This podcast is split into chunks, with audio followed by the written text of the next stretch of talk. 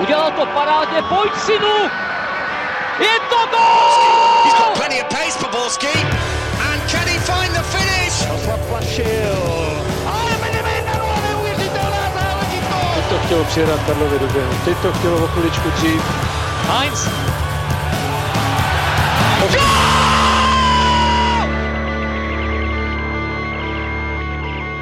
Dobrý den, vítejte u dalšího dílu Fotbal Focus podcastu. Evropské poháry mají za svou odvety třetího předkola, které českým zástupcům zrovna dvakrát nevyšly. Do další fáze postoupila i přes prohru pouze Slávia. Ze zbylých celků se ve Evropskou ligu udržela jen Plzeň. No co se stalo, jestli českým klubům před kolech tolik nedařilo?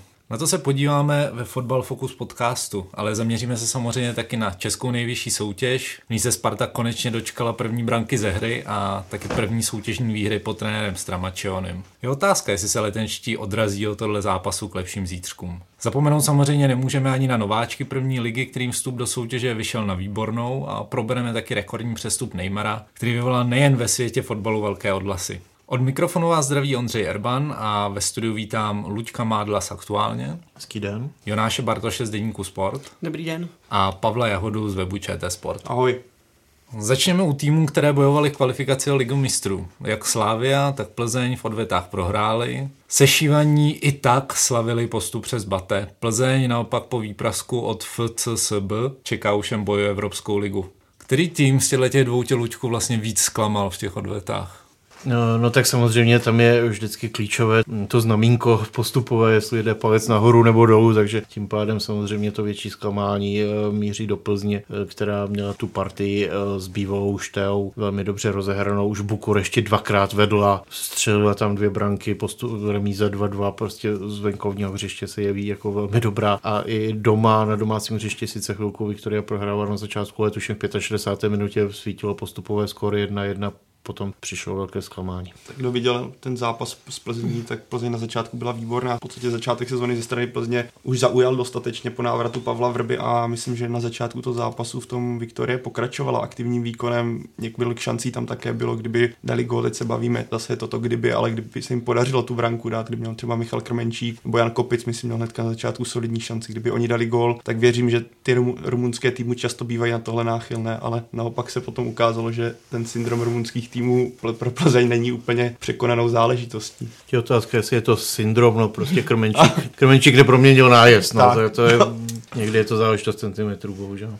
Tak, jako je to velká škoda, protože Plzni už se tohle stalo proti izraelskému soupeři, tuším čtyři roky zpátky a vlastně taky měli výborně rozehraný ten dvojzápas a, a vlastně doma potom prohráli 2-0 a bylo to velká sprcha. Ti to zažili znovu, já jsem na tom druhém zápase byl a Plzeň do té 65. minuty hrála opravdu výborně, měla ten zápas, dá se říct, pod kontrolou a prostě jedna desetiminutovka z celého toho dvojzápasu nebo 20 minutovka závěrečná by rozhodla o tom, že, že Plzeň bude hrát maximálně Evropskou ligu, což tam je určitě velké zklamání. Pavle, ty si posledně, jestli si dobře vzpomínám, chválil tady obranu Plzně. A nevzal by si teď radši své slova zpátky po tom, co dostali vlastně ty čtyři rychlé góly proti Bukurešti? Tak samozřejmě teďka to působí, že to nebylo úplně ideálně řečeno. Ale zase na druhou stranu, já bych úplně neřekl, teď do té doby, než přišel ten kolaps, který už tady naznačil Luděk, takže by ta plzeňská obrana nějak zásadně hořela. Ano, chybí tam hráči typu Limberského a Hubníka, ale do, do toho zápasu se mi v podstatě plzeňská obrana poměrně líbila. Došlo tam k omlazení,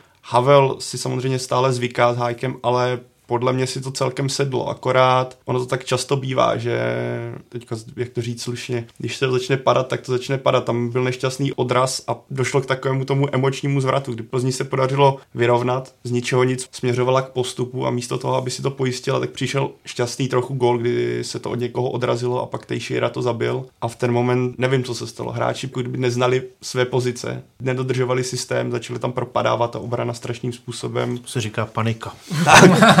a asi si v tu dobu uvědomili, v jaké jsou pozici.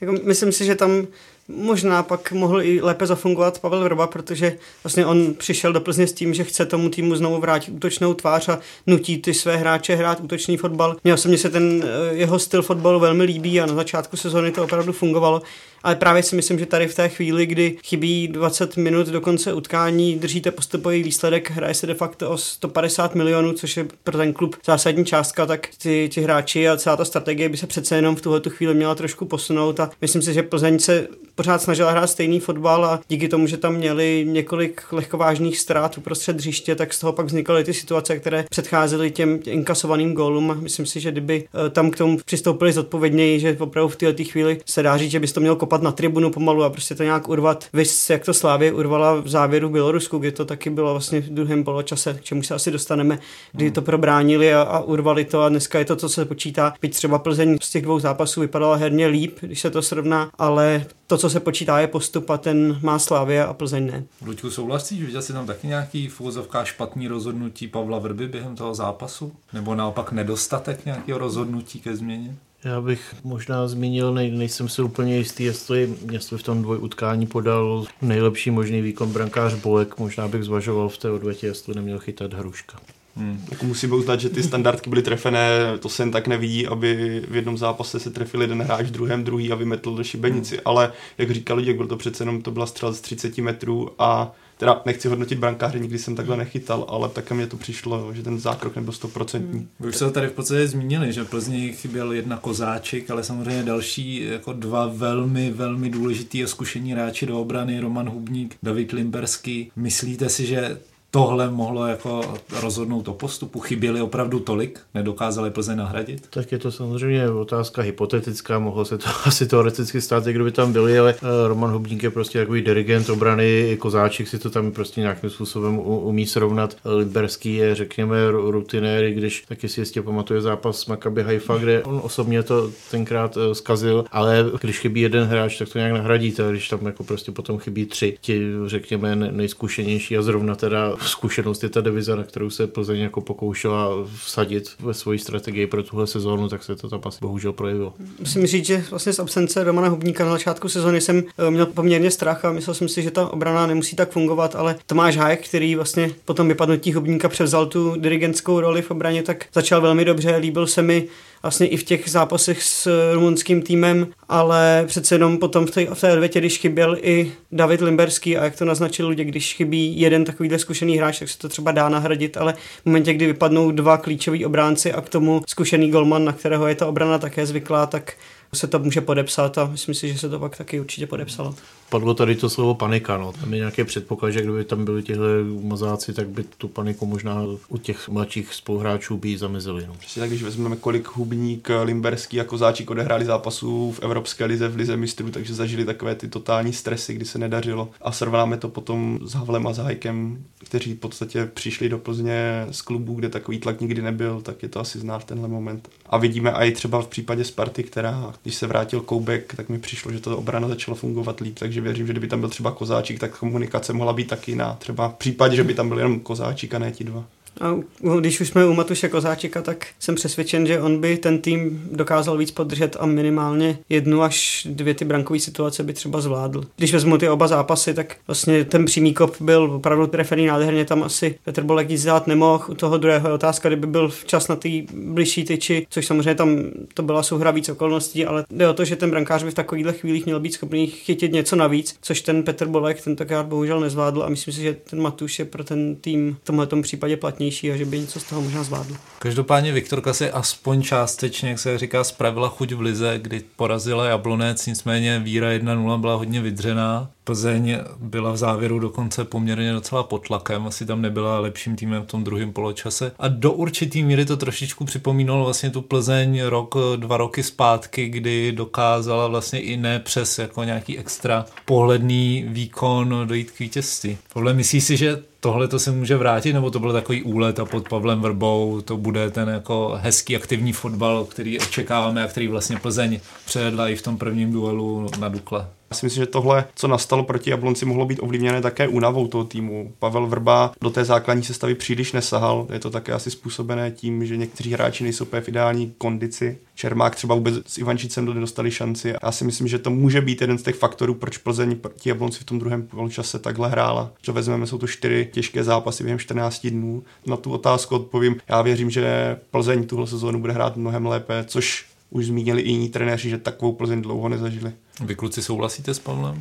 Já myslím, že tam musel hrát svoji roli faktor hlavně psychické únavy, jako by to ten zápas s těmi Rumuny, ten jeho průběh a vlastně to ve vrcholení to muselo přinést obrovské trauma uvnitř toho klubu. Ať už potom se tam ti hráči potkávají s funkcionáři, s lidmi prostě ze zázemí a tak dále, tam prostě muselo zavládnout obrovské zklamání, možná i nějaké výčitky uvnitř kabiny a tak dále, to prostě je velká ztráta, všichni tam přišli, všichni, všichni uvnitř toho klubu přišli o dost peněz, takže ono, ono tohle to z hlavy um, nějak odstranit a zase se koncentrovat na v úzovkách běžný ligový zápas někde v Jablonci není úplně jednoduché, tak myslím si, že pro Plzeň bylo velmi, velmi důležité zrovna v tomhle utkání ty tři body uhrát. Já jsem v Jablonci byl a sami hráči po tom zápase o tom mluvili, že opravdu to bylo náročné a připustili právě to, co tady naznačil Luděk, že opravdu se oklepat po takovémhle zápase je strašně těžké a jet ještě na půdu Jablonce, kde to vždycky bývá složité a ty zápasy tam, byť tam Plzeň má relativně pozitivní bilanci, tak pro ti soupeři to tam mají vždycky velmi složité.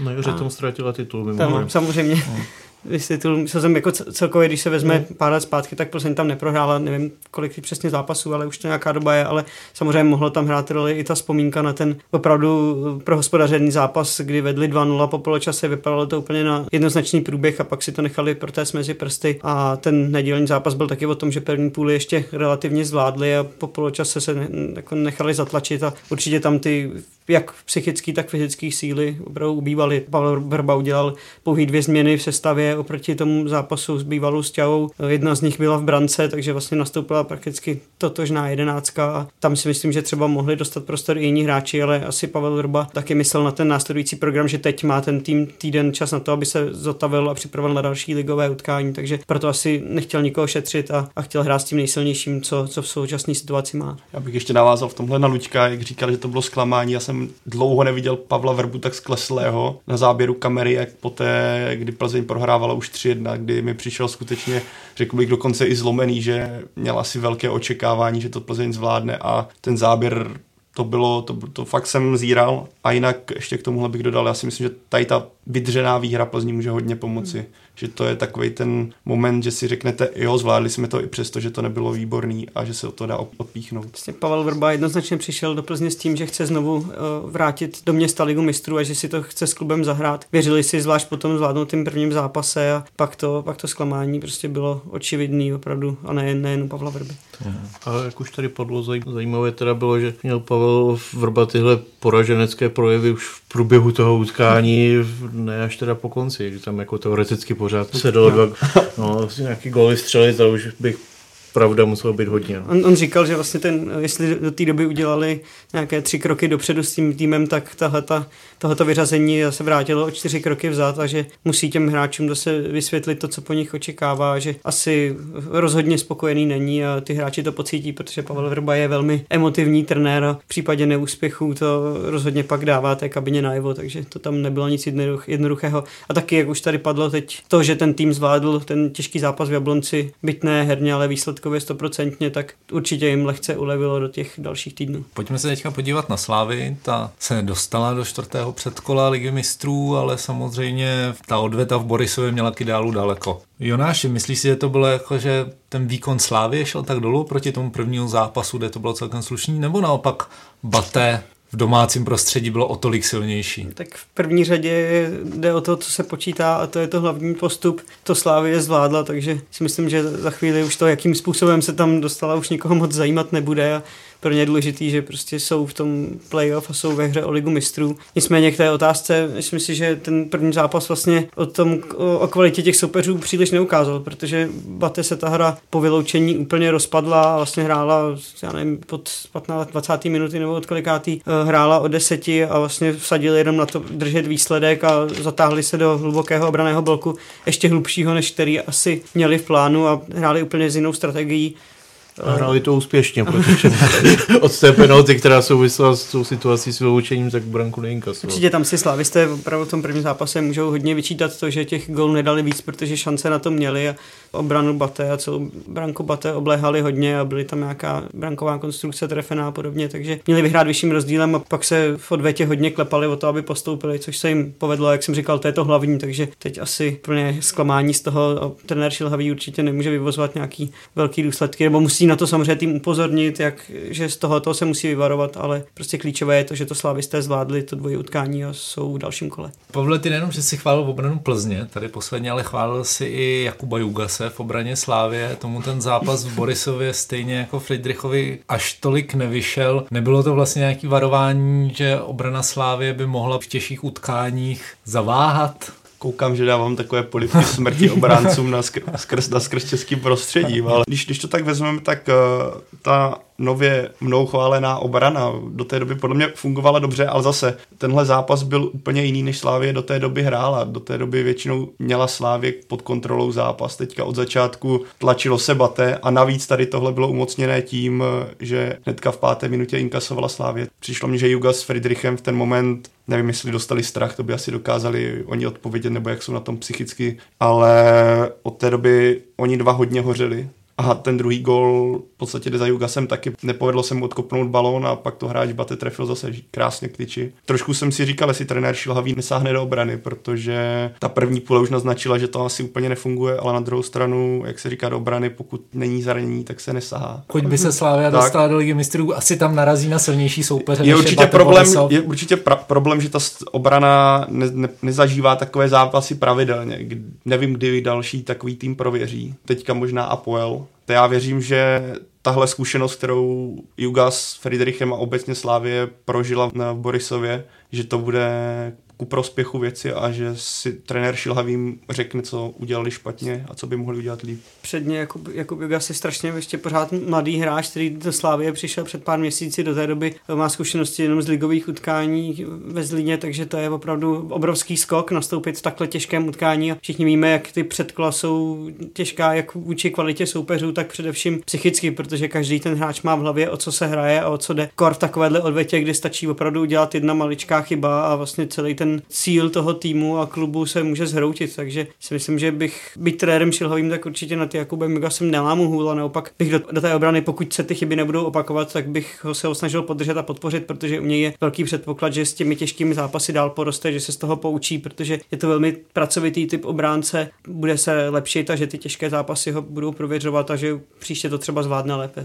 Já si myslím, že ta kvalita Borisova fotbalová zase nebyla až tak monstrózní, to vlastně nejsou žádní Brazilci, ale měli obrovskou výhodu v tom, že oni tak zápas tohle typu hráli desátou sezónu za sebou mnozí, mnozí z těch, co tam nastoupili, takže pro ně to byla prostě denní vesta a já to teď možná trošku přeženu, ale hrát ligu a to i proti Spartě, proti Slávy, proti Plzni, když hrajou těhle soupeři proti sobě, tak hrát ligu a hrát kvalifikaci evropských pohárů je skoro jako přiznám, je to opravdu přeženo jako jezdit v motokáře, jezdit ve Formuli 1. To je prostě jiná atmosféra, je to i, i úplně jiný, jiný level toho psychického tlaku. Má to v sobě ten prvek jakoby playoff, eh, ve kterém se fakt opravdu hraje o, o, vlastně o další budoucnost. To, to, to jsou jako normálně křižovatky v dějinách klubu a, a v osobních kariérách těch hráčů, takže asi se neumíme nikdo třeba do, do duše Jakuba Juga se úplně totálně vcítit, ale když až doteď prostě hrál v úzovkách jenom ve Zlíně a, a hrál nejvíc nejvypjatější zápas mohl být v finále Mall Cupu, tak, tak proti, tomu, eh, proti tomu tohle je prostě úplně jiná disciplína.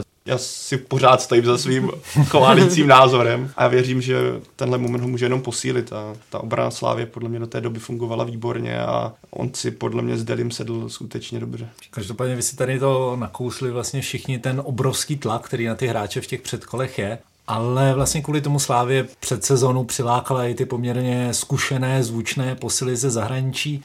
Přesto ani v ofenzivě, kdyby tyhle ty hráči měli táhnout tu slávy, to nebylo úplně ideální. Myslíš, Lučko, je to vypovídá něco o té psychické připravenosti Pražanů, včetně těchto těch velkých postav, které by měly vlastně pomoct a uklidnit je v těchto těch situacích? Dany tam podal celkem standardní výkon, v tom Bělorusku ten eh, rotální názory na jeho výkon zrovna Borisovi se docela různí. Já jsem ta sledoval s kolegy, my jsme měli pocit, že jsme ho skoro neviděli na tom hřišti a zase někdo říkal, že, že tam byl, byl celkem platný, abych se musel pustit znovu ten zápas zápas, ale mě se tam teda trochu ztrácel. No a Top eh, měl, řekněme, deficit eh, ohledně fyzičky, takže to, což už se projevilo tam v tom předchozím ligovém zápase, myslím, takže ten teď dostal šanci v Ostravě a eh, doufáme, že jeho čas teprve přijde. No. Ruslan Dataň, on na tom hřišti není vidět, ale pak, jako, když se člověk baví s nějakými hráči, tak oni říkají, že jeho síla je právě v tom, že třeba ne, nekazí tolik balonů a do, dokáže prostě si držet ten herní standard, uklidnit tu hru, držet nějaké pozice, takže on tam určitě nějakou tu svou velkou roli má, ale co se týče Slávy, tak vlastně ona podle mě hodně opakuje to, s čím končila jaro, kdy prostě se rozhodovalo o titulu a byly ty zápasy hodně vypjaté, že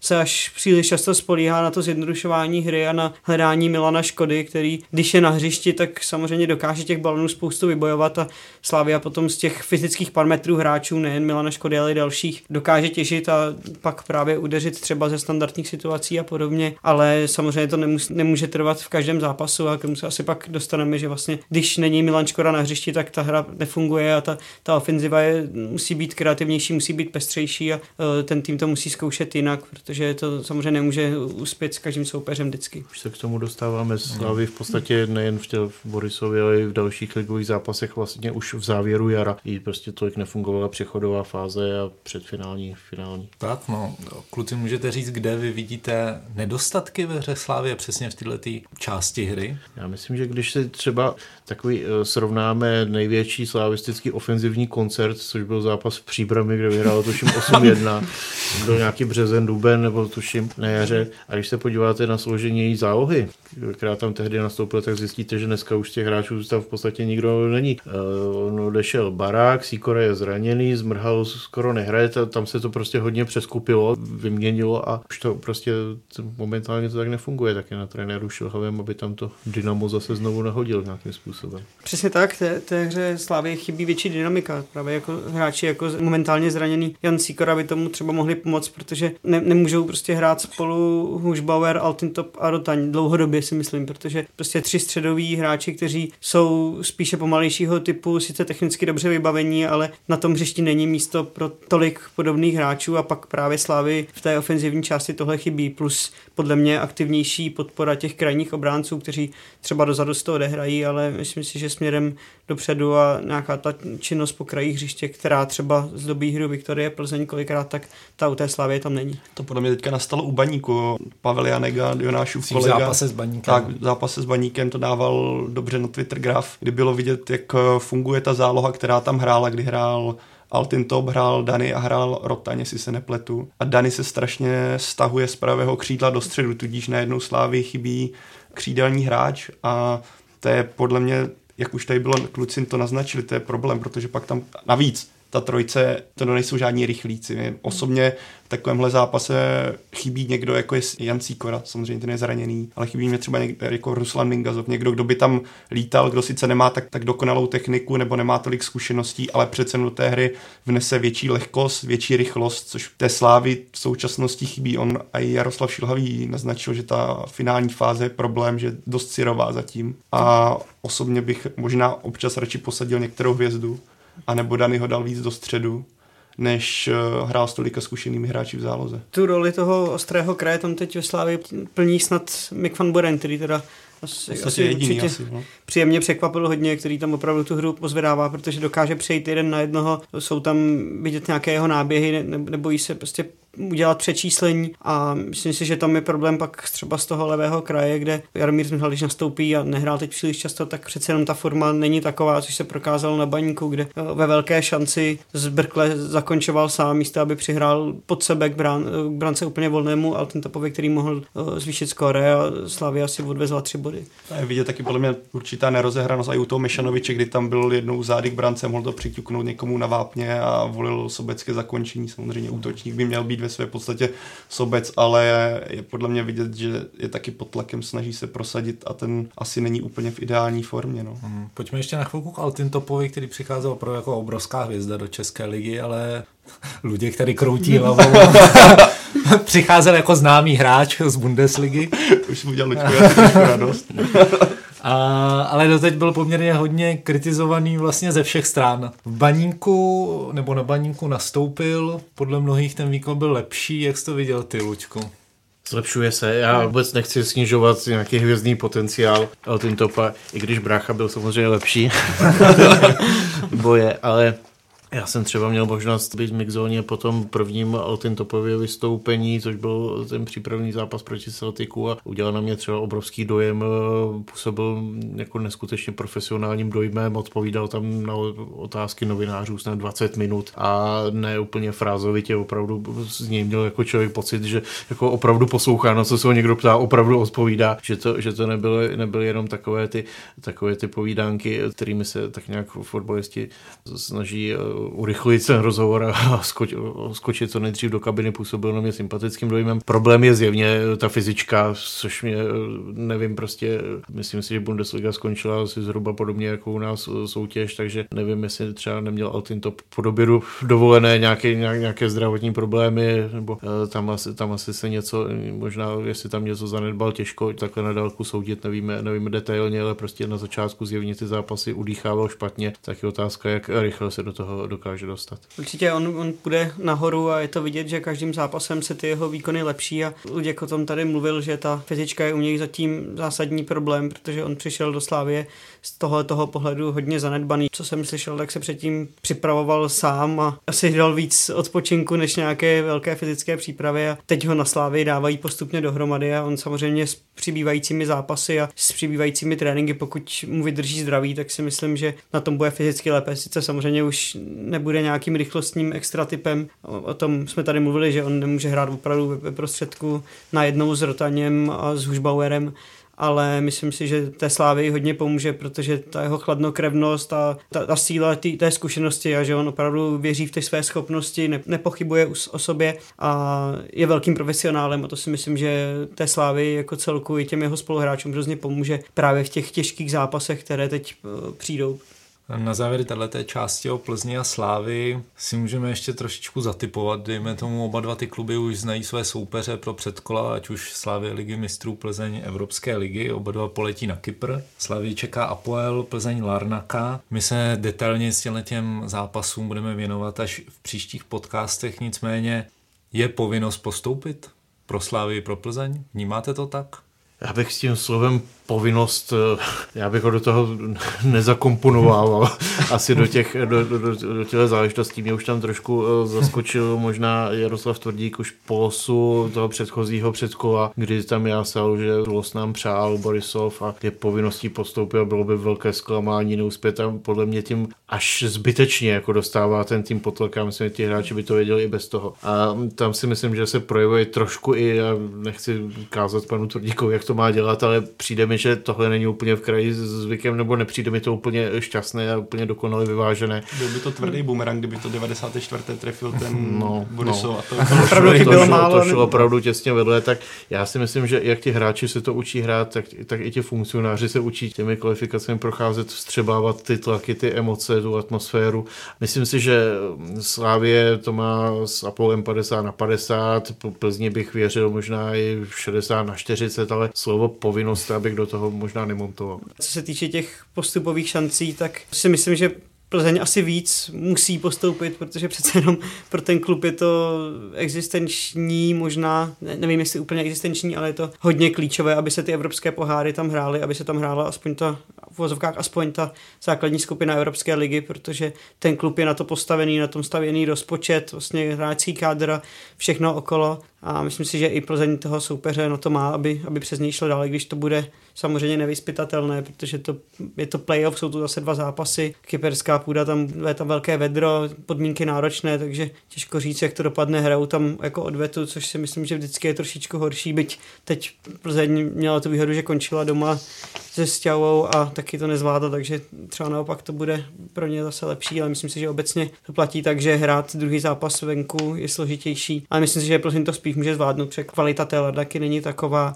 A co se týče Slávě, tak tam bych taky souhlasil, že to je hodně, hodně otevřené, protože samozřejmě Apoel je zkušenější celek, co se týče těch evropských pohárů, taky chce postoupit, ale zase Slávě si myslím, že může teď těžit z takové trošku té euforie, kdy ten klub je na, na výši od zisku toho titulu, takže 50 na 50 taky řeknu.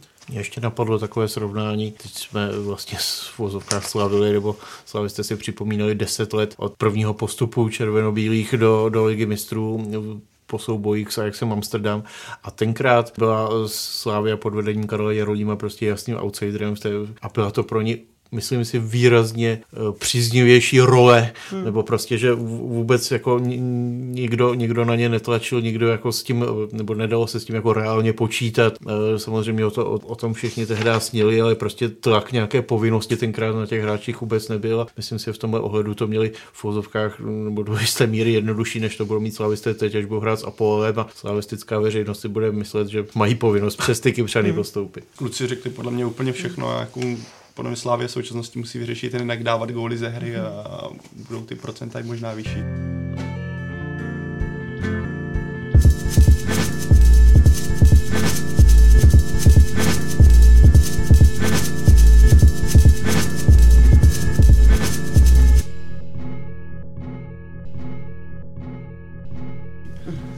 Dobře, tak pojďme se teďka podívat zase na chvilku na Spartu a Mladou Boleslav. Dva celky, které už si letos v Evropě nezahrají, protože schodně vypadly ve třetím předkole Evropské ligy. U obou se tak, jestli ne čekalo, tak minimálně tam byla naděje na to, že by oba dva mohli postoupit, docela velká, nestalo se. Každopádně, zejména pro Spartu je to asi tvrdá rána, že si nezahraje evropské poháry. Na druhou stranu nemůže to být teď pro Spartu a trenéra Stramačiony do určitý míry i určitá výhoda, že mají jenom ligu Molka, že se vlastně můžou odrazit od té porážky k lepším zítřkům, jak trenér řekl, budovat novou Spartu? No, výhoda možná do budoucna, do nějakých dalších měsíců, až se ten program těm klubům, co budou hrát poháry a budou chtít zároveň bojovat o titul, což je Slavě a Plzeň především, pokud teda i i Plzeň postoupí do základní skupiny, tak možná potom Sparta bude mít trošku výhodu, ale myslím si, že momentálně na Spartě řeší úplně jiné problémy, především to, jak se zbavit předimenzovaného kádru, protože ten kádr je stavěný na, na tři soutěže, včetně Evropského poháru a myslím si, že tam asi nikdo nemohl počítat, nebo nikdo nepočítal s tím, že by se ta Evropa nehrála. Sice teď samozřejmě tvrdí, že chtějí dát trenérovi čas, což samozřejmě musí, protože oni teď nemají, nemají jinou možnost, než pokračovat v tom projektu, který začali ale určitě chtěli hrát základní skupinu Evropské ligy a myslím si, že teď opravdu to ještě pořád vstřebávají a vůbec řeší, co a jak dál s tím předimenzovaným kádrem, který tam teď mají tak eh, na jednu stranu nebudou mít samozřejmě tak nahuštěný program, což řekněme může být výhoda, i když hráčů by měli dost na, na obě soutěže, ale eh, v čem to si myslím ta roční absence v evropských pohárech bude velkou nevýhodou, je to, že vlastně na rok ztratí Sparta kontakt s tím evropským fotbalem. To znamená, že odehraje za tu, za tu sezónu, řekněme, čtyři těžší zápasy z Plzní a Sláví, ale, ale prostě jinak bude hrát, ať teď nechci někoho urazit, ale s Karvinou nebo nebo s Jihlavou a tak a ty, ty, ty zápasy tam prostě to neběží v tom evropském tempu, takže až se zase za rok eh, Sparta do evropských pohárů bude dobývat nebo bude chtít hrát, tak i tam bude vlastně tenhle ten kontakt eh, výrazně scházet. Hmm. Každopádně náši, ty už si to nakousnul, Sparta bude muset zužovat kádr, už to otevřeně řekl i trenér Stramačiony. Kdo podle tvých informací Spartu opustí? Zejména asi půjde o ty mladší hráče, možná i spartanské odchovance, plus eh, jeden z golmanů, asi vypadá to na Davida Bičíka, který dal najevo, že není spokojený s tou rolí golmanské trojky, která mu tam byla přisknuta takže to vypadá, že ten se možná bude stěhovat do Liberce. Liberec zatím ještě to rozmýšlí, jestli to hostování se domluví nebo ne, ale tam si myslím, že asi, asi to tak dopadne. Je možné, že zamíří na hostování Lukáš Juliš. Sparta chce nechat rozehrát po zranění Davida Hovorku, který by také mohl asi Liberec, možná, možná Pražská Dukla mladý stoper Pičko, který také ještě neodehrál ani minutu, tak ten jestli také třeba hostování, hostování na Dukle. Velkým otazníkem je Václav Kadlec, který asi také eh, je velké téma. Teď určitě není spokojený s tím, že jednou eh, ho trenér nevezme do letadla na zápas v Bělehradě, pak v odvětě nastoupí v základní sestavě, ale po poločase, který podle mého názoru neodehrál úplně špatně a nepatřil nejhorším, tak zase jde dolů. Následující ligový zápas není opět v autobuse a není ani na lavičce náhradníků, takže eh, ten asi neví teď, co s ním bude a je také možné, že bude chtít odejít, ale u něj je otázka kam. Nejspíš by to muselo být zahraničí, protože nedovedu si úplně představit, že zrovna on taková posila vlastně do letoška to byla nejdražší posila v historii České ligy, za kterou dala Sparta takové peníze, že by šel třeba hostovat do Zlína, byť se hraje Evropskou ligu, ale nemyslím si, že potom by zrovna Václav Kadlec toužil. Navíc, když vezmeme, jak Václav Kadlec bojoval o pozici třeba ve Frankfurtu, kde neměl taky ideální Nebo vztah. Michelem. Přesně, kde neměl vztah s trenérem dobrý a jak to nakonec dopadlo, tak to úplně není výhled růžový v tom. To si myslím, to slovo bojoval, že si No. že je možná problematické, ale eh, otázka je, jestli jsi bojoval nebo se vstekal. no. No a to... Já bych ho hrozně nerad zatracoval, protože pořád si myslím, že je to relativně ještě mladý fotbalista, byť už každý má asi pocit, že hraje strašně dlouho, protože do Ačka na- Sparty nakoukl v 16 letech, dneska je mu nějakých 25. A myslím si, že prostě fotbalista to je, to vždycky ukázal, ale jeho obrovský problém je v hlavě a on, on si to musí sám srovnat, jestli eh, bude hledat problémy někde jinde, ať jsou to trenéři, ať je to klub, ve kterém zrovna je, anebo prostě si to uvědomí a řekne si, jo, tak asi bude třeba něco ve mně a začnu, začnu pracovat a ukážu já hlavně, že ten fotbalista jsem a myslím si, že te, teď už opravdu má jednu z posledních možností. Ještě jedno jméno, o kterém se spekulovalo, že by ze Sparty mohl jít pryč, to je mladý Michal Sáček, ten ale nastoupil teďka v Boleslavi v základu a asi se mnozí shodnou, že patřil k lepším hráčům v tom týmu. Co si myslíte, nechá si ho Stramačiony? Jako kdyby, kdyby si ho nenechal v současnosti, tak by to bylo hodně zvláštní rozhodnutí, protože mi přišel, že on byl jednou z těch klíčových postav, proč Sparta uhrála ten výsledek, jaký uhrála, protože byl solidní jak do, dozadu, tak i dopředu. V podstatě měl zásluhu na té gólové akci, kterou zakončil David Lafata přes skvělý centr Biabiányho. Já doufám, že trenér v tomhle směru uvidí, že i ty čeští hráči mají právo, nebo právo, to je špatný slovo, mají v jeho očích eh, kvalitu na to, aby hráli v té základní sestavě, protože do té doby ten uh, manžek Mavuba příliš nefungovalo a teďka to vypadalo trošku jinak, hnedka ta obrana ve spolupráci s tou dvojicí byla úplně jinak kompaktní. Trenér Stramačiony prohlásil, že Michala Sáčka má rád a líbí se mu jeho hra, tak věřme, že to dokáže i tím, že si ho tam nechá, protože si myslím, že ukázal, že má větší potenciál a možná teď eh, odvedl lepší výkon než francouzská dvojice posil, kteří vlastně hrají na té jeho pozici. Kdo z toho nebude mít radost, je asi manažer Zlína Zdeněk Grigera, který podle mých infor- informací byl přímo v Boleslavi snad na tribuně a když ho asi viděl hrát a jaký výkon teď předvedl, tak moc šťastný nebyl, protože právě Zlín mohl být tím klubem, kam by Michal Sáček zamířil, ale myslím si, že teď ta Sparta si ho nechá spíš. Já bych ještě možná tady uh, dal si nějakou rezervu na nějaké finální soudy. V rámci České ligy se dá přestupovat ještě do 8. září, jestli se nepletu. Takže jednak se Spartě bude vyvíjet nějaká situace ohledně Marotky a tak dále. Jednak se teď bavíme o tom, že se Sáčkovi povedl v jeden zápas, no. tak uvidíme, jestli v sestavě bude pokračovat dál, jestli potvrdí to, že tam opravdu do té sestavy patří. Teď třeba si může stát, že dvakrát zahraje hůře, pak může hrát do, do konce podzimu třeba Mavuba na té pozici a Sáček může sedět na tribuně a v takovém případě by mi zase přišlo lepší, kdyby hrál Evropskou ligu ve Zlídně. Takže no. ještě, to, ještě bych tomu dal čas. A hlavně by bylo cené, aby aspoň Sparta některé české hráče měla v základní sestavě, protože chvilkama to vypadalo, že by tam nemusel být ani jeden, takže z tohohle pohledu by to bylo určitě cené. Každopádně Sparta dosáhla na první soutěžní výhru v Mladé Boleslavi, střelila první gol ze hry.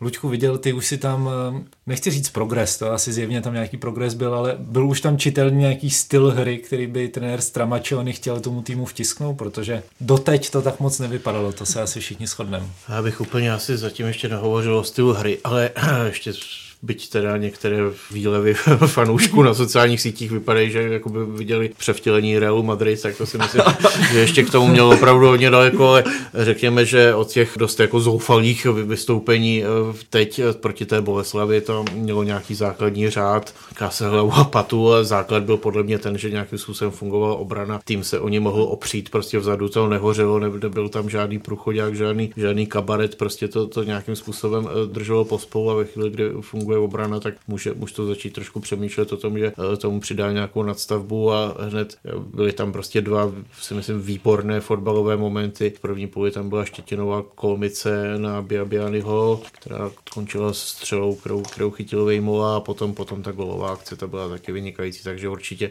určitě Sparta ukazuje, že hráči fotbal hrát umí, akorát se nesmějí bát a co se vlastně stane za, za katastrofu, kdy, když ztratí míč. Já nechci zase dát další polivek smrti, ale to tak bude možná říct, ale právě Štětina se mi strašně líbil, jak dokázal nejenže tom, tou přihrávkou, co, což byla geniální kolmice, ale tím, jak vystupoval a jakou měl klidnou rozehrávku, že fakt to nebyly takové ty nákopy na zdařbu krizových situacích. Naopak mi přišlo, že mnohdy takové ty těžké momenty řešil konstruktivní rozehrávkou, nebal se vyvést míč a to se mi skutečně líbilo. No, v těch eh, předchozích zápasech se právě Štětina také pokoušel o konstruktivní rozehrávku, ale tam mu hodně často nevycházela a z toho pak vlastně všechno začínalo, že v těch předchozích zápasech opravdu ta hra Sparty byla eh, hodně rozpadnutá, ne, nebylo tam vidět víceméně vůbec nic, protože začínalo to už od rozehrávky, od brankáře, od stoperů, kdy buď ta rozhrávka dopadla špatně, že prostě to zkazili, nebo tam přišel nákop od brankáře místo, aby se to začalo nějakým konstruktivním řešením a dostat se nějak do, do útočné fáze. Teď v Boleslavi to poprvé, co jsem Spartu viděl, tak už to vypadalo lépe, že už to opravdu hráli jako tým a už to mělo nějaký koncept snad, ale na druhou stranu zase bych eh, tady zmínil, že Boleslav nezahrála vůbec dobře a vůbec se mi, vůbec se mi nelíbili teda, takže to Spartě hodně ulehčili v tom zápase a i to taky zase pomohlo tomu, že ta Sparta třeba vzadu vypadala lépe. Ono by se dalo zase použít to Luďko, jak říkal, je to jeden zápas, hmm. za chvilku si můžeme říkat úplně něco jiného, Určitě. ale myslím si, že jako jestli byl fakt ten progres někde zřetelný, tak je ta obrana, kde i brankář Koubek si myslím, že do toho vnesl, sice neměl, to měl snad jeden zákrok vážnější za zápas, ale bylo vidět, že tam nějaký systém je a dokázali taky využít těch jako silných stránek těch křídel, které jsou neuvěřitelně rychlé na Českou ligu možná snad nejrychlejší, co vůbec je. Určitě z té rychlosti Sparta bude v těch dalších kolech 100% těžit, protože když se člověk podívá na Biabianyho, Benheim a Plavčiče, tak to jsou opravdu individuálně na standardní hráči, kteří tady v Lize do této doby tak k vidění často nebyli. Nevím, jestli se rychlostně třeba dá některý jiný hráč s nima srovnávat a Myslím si, že až ta hra si sedne ve Spartě, tak si myslím, že tyhle ty hráči budou vynikat a pokud vydrží zdraví Tomáš Rosický, který když teď nastupoval na ty závěrečné fáze zápasu, tak to dokázal vždycky zvednout a byť za poslední dva roky odehrál opravdu minimum minut, tak pořád mám noze a je to opravdu nad úplně hráč, který tady v Čechách nemá obdoby za poslední desetiletí, se mu dokáže vyrovnat opravdu pár hráčů z minulosti, ale i teď, když nastoupí v 37 letech, tak tomu týmu dokáže strašně moc pomoct a ostatní hráči z něj ohromně těží, protože on se nebojí vzít balon, dojde si mezi stopery, vezme ten míč, udělá 10-15 metrů a přesně rozehraje a z toho právě pak těží ty, ta, ta rychlá křídla. Myslím si, že to také pak může Spartě pomoct. Mě pobavil závěr zápasu, mě to připomínali zápasy v přípravce, kdy stojí někde na polovině takový ten nejmenší, nejrychlejší hráč, kdy utíkal Plavšič dvakrát na branku a obranu Boleslavy neuvěřitelně větral. Ten tak bokem, hmm. ale přišlo mi to takové úsměvné Druhá stránka mince tohle zápasu je, že mladá Boleslav, tým, který každoročně aspiruje tedy na poháry v České lize, je po dvou kolech bez bodu, skončila v evropských pohárech s neúplně nepřekonatelným soupeřem. Lučku, čím to, že se Boleslavi teďka na úvod sezóny tak nedaří? Má to nějakou příčinu, vidíš tam? No, jak si jim nepovedlo skombinovat tu náročnou disciplínu Liga plus předkola, což už se jim to jako nedaří poměrně delší dobu a pod různými trenéry a opravdu to se jako se používají termíny jako prokletí, ale já si myslím, že tam už skoro mají nějak jako zakódované, že asi nejspíš nepostoupíme, že, si, že se to ten tým prostě hrozně už jako asi připouští, nebo já to neumím, neumím teda nějak rozkódovat, ale tady na jednu stranu odmítám takové ty výkřiky, že nehorázná ostuda, že se teda vypadlo z Albánci, abych zas prostě albánský fotbal až tolik nepodceňoval, reprezentace hrála na Euro, byť teda tvořili zejména hráči, řekněme, z diaspory, kteří kopou ve, ve Švýcarsku, Německu a tak různě ale eh, myslím si, že ten albánský soupeř byl tak zhruba na úrovni těch eh, týmů, se kterými Mladá Boleslav vypadávala v těch sezónách předchozích, ale vždycky to teda byli soupeři, přes které se přejídalo. Vždycky to bylo těsné, co si tak jako vybavuju ten gol, nebo a tam si myslím, že asi teda hraje roli nějaká ta vůle. To, jak jsme se bavili o té Plzni, že před ní stál těžký úkol si teda nějak vypořádat s tou ránou minus 150 milionů v hlavě a, a jedeme do Jablonce, tak eh, Boleslav jako nepřišel o tolik, ale určitě tam teda moc radosti to taky nebylo a ti se s tím, jak jsme viděli, vypořádat nedokázali. A jaká si myslíte, že teďka po takovémhle začátku sezóny pozice, pozice trenéra Uhryna Boleslavy? Stále pevná? To si řekněme po utkání v Karvině. As, asi tak, no, ale, ale myslím si, že teď, teď určitě tam není na řadě to, že by docházelo k nějaké změně trenéra, protože když samozřejmě nikdy, člověk nikdy neví, ale myslím si, že on tam přišel s tím, že dostal značně velké pravomoce a A samozřejmě teď to zklamání tam bude stoprocentně, protože tu Evropu asi taky by rádi hráli, ale myslím si, že ještě dostane čas. V tom klubu je zjevně nějaký neklid, tam prostě to, co se dělo kolem stopera Stronatyho, že ho trenér pošle na týden do juniorky a pak ho pošle, postaví zase do základní sestavy, tak to jako asi není normální. Těžko říct, jestli se to teda týká jenom jednoho hráče, jestli se tam takových věcí ukáže víc. Když, byl trenér Uhrin v Plzni, tak, tak tam se spekulovalo o tom, že měl z hráči nějaké nějak diskuze a e, že to tam nějak úplně neladilo po té lidské stránce, tak, tak uvidíme, jak mu to bude ladit v Boleslavi. Zatím to moc neladí.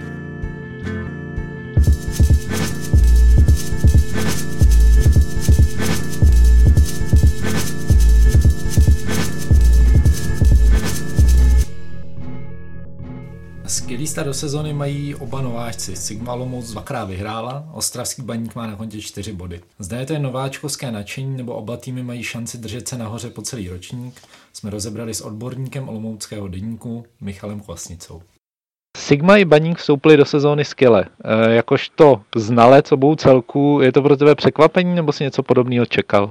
No, kdybych řekl, že bych to čekal, tak bych lhal, jo, protože takový začátek to si myslím, že nečekal nikdo.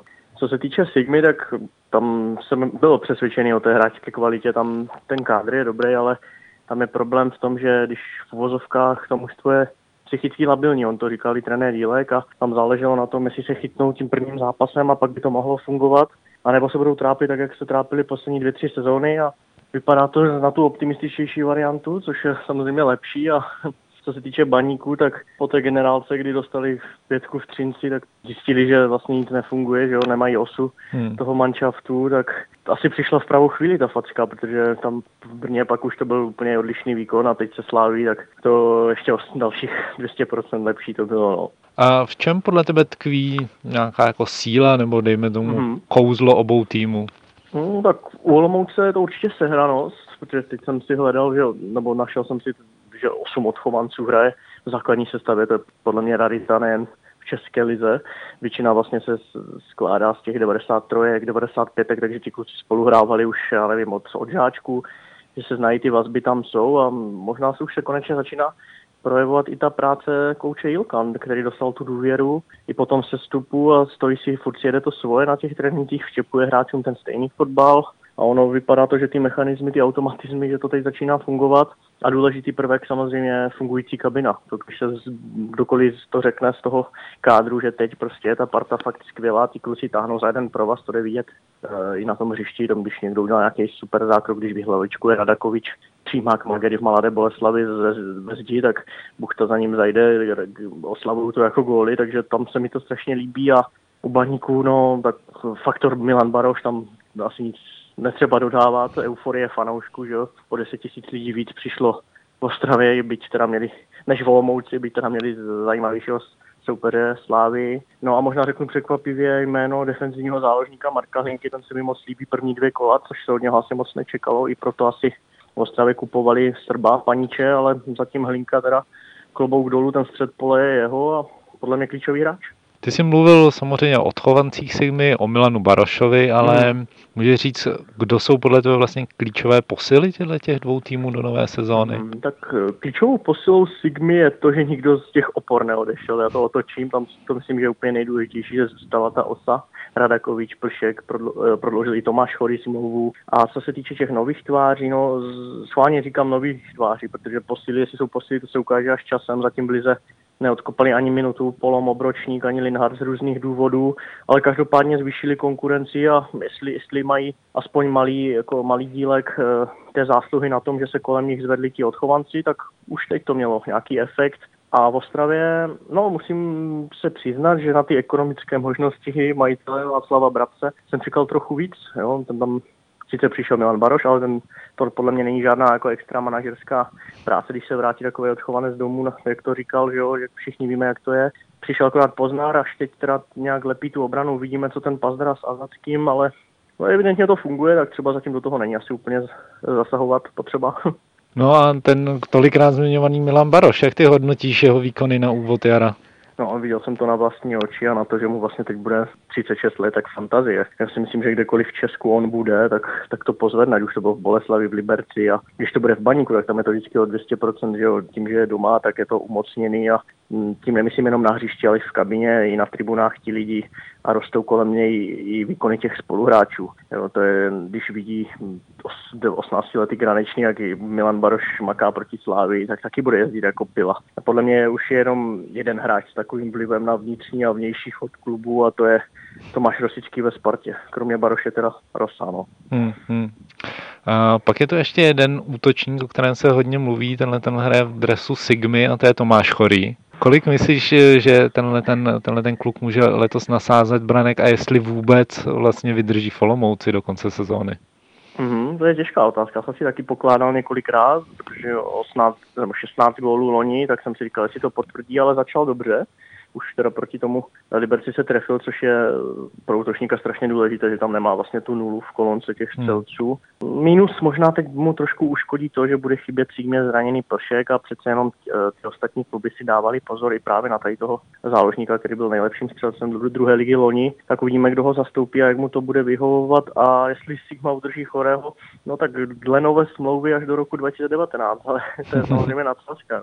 Když bude hrát tak jako proti Liberci, tak o něj ten zájem bude. Ale musím říct, že si nemyslím, že ještě má takovou hodnotu, protože částka, kterou za něj Sigma chce, ta je opravdu vysoká. To by měl asi potvrzovat ještě mnohem víc. Na druhou stranu jsem si pak uh, uvědomil, že vlastně Zlín loni nebo teď v létě taky prodával hráče takového Vukadenoviče, jo, ten měl jeden povedený podzim a v 80 zápasech dal myslím 8 gólů, takže proč by Chorý nemohl pak někam zajímavě přistoupit.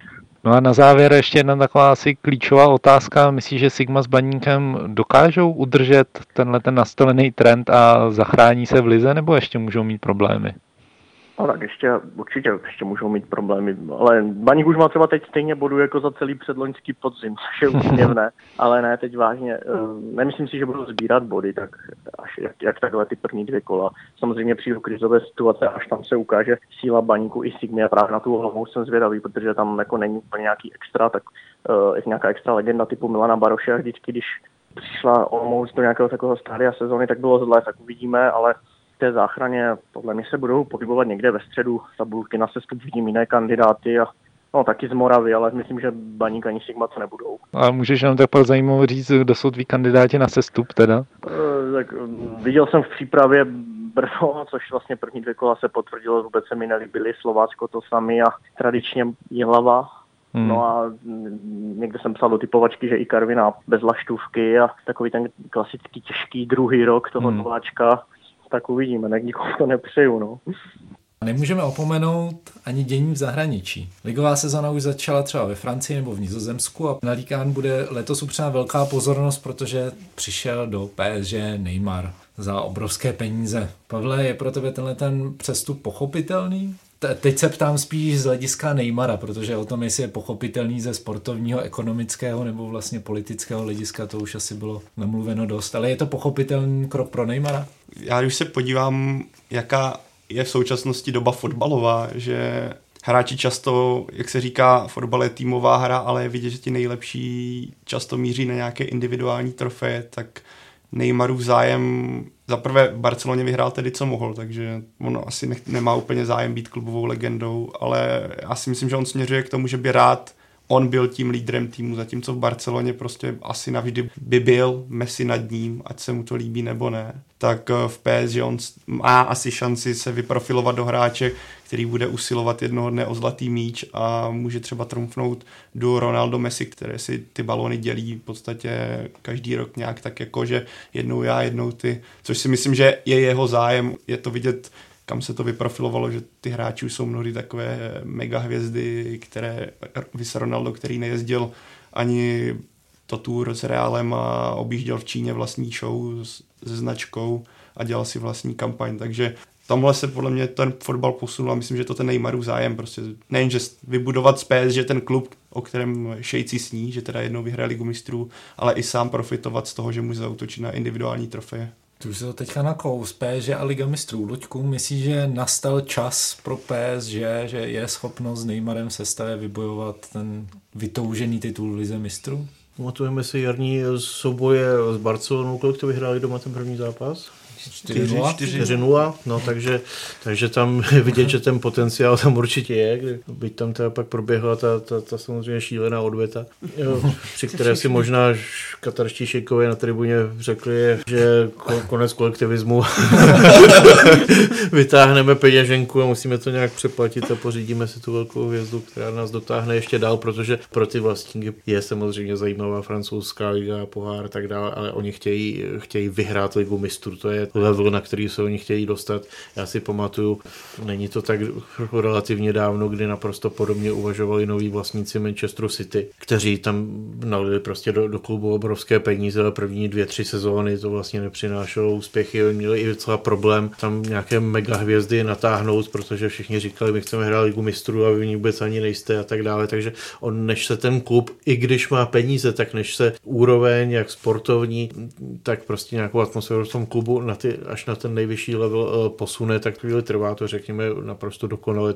Tohle zvládla Chelsea v, vlastně v průběhu dvou sezon. Se z ní stal eh, pod Romanem Abramovičem úplně mega klub, tak uh, Manchester City to trvalo chvíli a vlastně Paris Saint-Germain to trvá už, už několik let, tak oni vlastně vidí v tom, myslím, příchodu Neymara ten způsob, jak teda skočit z takové té skupiny těch eh, týmů, řekněme, které jsou hodně vysoko, ale, ale ještě nedosahují úplně na ty nejvyšší příčky, tak kočit až úplně na ten piedestal, tak to vidí jako příležitost nebo možnost eh, skrze to, že angažovali Neymara. Oni vlastně nemůžou přelézt to čtvrtfinále ligy mistrů, které je pro ně takovým stropem. A teď vlastně na, na jaře tak právě Neymar byl v té odvětě asi klíčovým mužem PSG, tak opravdu odehrál fantastický zápas, vymyslel klíčovou přihrávku na ten postupový gol, byl opravdu neskutečný a, a vynikal, tak možná tam si šejkové na tribuně řekli, že ne, takhle to nenecháme na tohle hráče prostě chceme udělali pro to všechno. Já osobně jsem dlouho nevěřil tomu, že by se ten přestup mohl uskutečnit nejenom vzhledem k té částce té výstupní klauzule, protože tam samozřejmě takovýhle majitele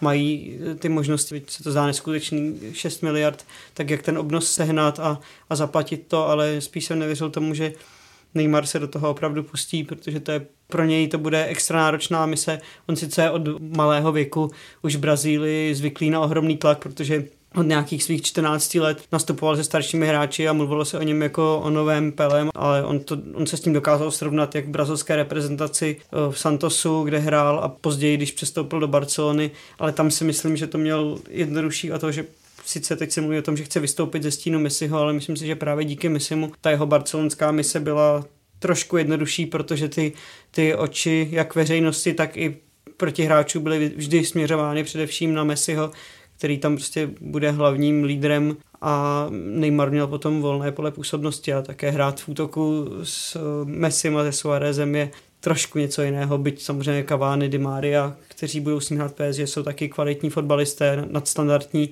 ale prostě není, není to Suarez a ne, není to Messi, no, takže jsem na to hodně zvědavý. No, myslím, že nikdo nevidíme úplně přímo do hlavy Neymarovi, ale dokážu si myslím představit, že všichni lidé, kteří se točí kolem Neymara, museli tlačit do toho, aby, aby tenhle přestup uskutečnil. Už eh, když se vezmu jenom třeba firmu Nike, se kterou prostě má, on její, její tváří, tak eh, pro ně asi myslím logicky výhodnější, když on, on je prostě megastar sám o sobě v jednom klubu, takový ten kluk z Pagátu, jeho podnikavý otec, který neustále vymýšlí nějaké opravdu kouzla kolem Neymarových přestupů, tak i tenhle přestup eh, domlouval a tam je samozřejmě důležitá věc, že Neymarovi jeho roční příjem stoupnul, jestli se nepletu, zhruba třikrát. Takže to tatínka jistě spoustu dalších lidí, kteří se dokážou živě představit, že se na tomhle tom přiživují, nějak kolem toho pobíhají, tak to jistě uh, velice zajímá. Ona Eh, na jednu stranu vidíme Barcelona, obrovské bohatství a tak dále, ale ve chvíli, kdy tam má těch eh, hvězd, tři mega hvězdy a deset, deset dalších jako úplně famózně placených, tak ono posouvat se tam dál ještě s těmi platy už jako asi moc nejde. A dokonce tam si myslím, když Messi prodlužoval smlouvu, tak si tam dovolil nějaký viceprezident, toho už na tohle už Barcelona nemá, tak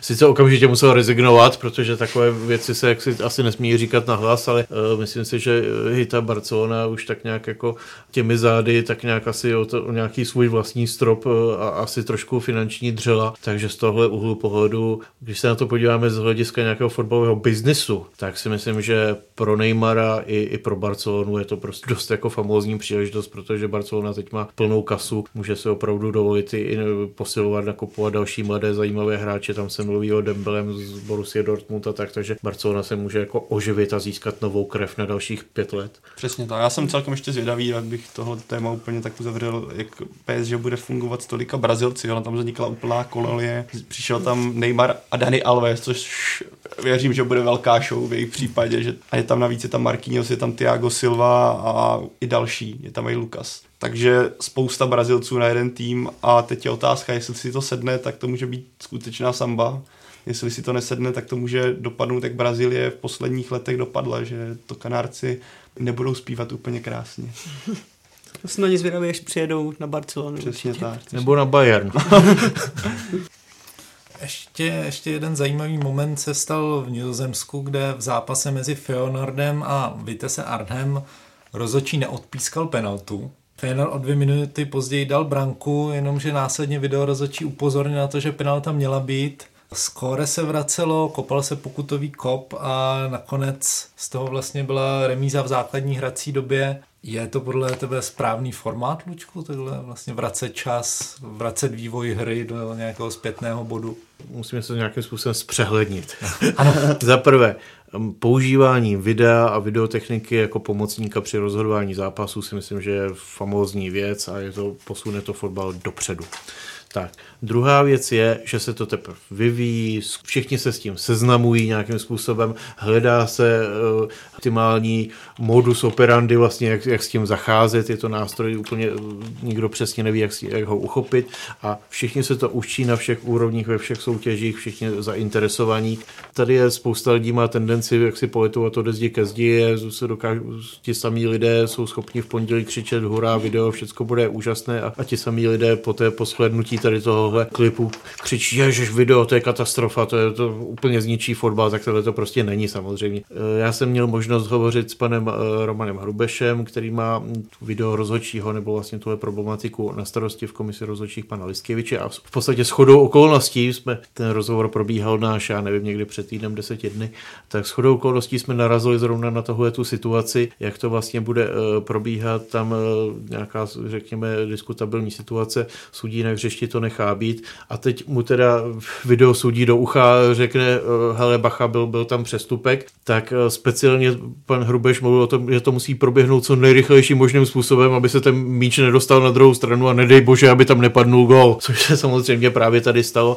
Se, se to nelze vyloučit prostě, že taková situace bude následovat, ale ti, eh, ti sudí, až to prostě budou mít trochu v ruce, tak si to prostě ten rozhodovací proces, ta komunikace, věřme tomu, že proběhne výrazně rychleji, než se stalo tady a ta, a ta hra bude přerušena, dokud bude balon někde na policí čáře a nestane se, aby eh, takováhle piškuntálie jako v tom Nizozemsku. Přesně tak, tam no, důležité je si říct, že to video a cesta video rozhodčích je cesta správným směrem, protože k tomu muselo dojít a myslím si, že to fotbalu do budoucna jenom pomůže. Tady ta situace samozřejmě nevypadá dobře, teď se přesně najdou škarohlí, kteří budou tvrdit, proč video, že tohle to není možné, aby takovýhle, takovýmhle situacím docházelo a bude z toho šaškárna, ale myslím si, že přesně ti rozhodčí taky se s tím naučí pracovat a v ten moment, na který vy jste tady narazili u tady toho utkání, tak tam prostě ten rozhodčí, když si nebude jistý, tak to přeruší co nejrychleji a nedojde k tomu, že se odehraje proti útok a padne branka na druhé straně do té, do té doby a,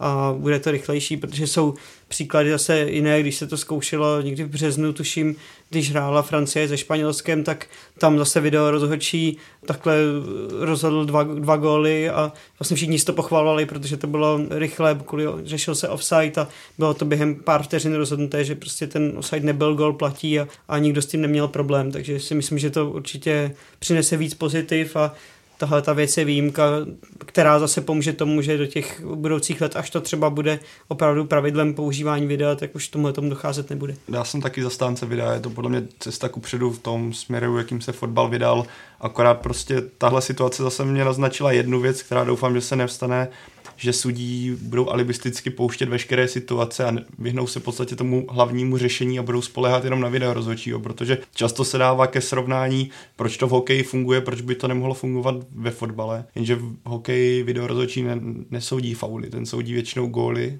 a nikoli v takové momenty. Takže ano, za mě video ano, ale nesmí se to dostat do toho bodu, kdy sudí v podstatě, mě by osobně zajímalo, kdyby nebylo zase video, to jen tak jako do diskuze, jestli by ten sudí tu penaltu pískl, protože on toho nebyl daleko, ten míč nešel nějak jako do boku, že by to vypadalo, že ten míč vypíchl. Takže jenom tohle. Ale jinak za mě určitě jako video ano, ale nesmí nastat tahle situace. To je z dnešního dílu Football Focus podcastu vše. Díky moc našim hostům, že jste sem přišli. Děkujeme za pozvání. Díky za pozvání taky.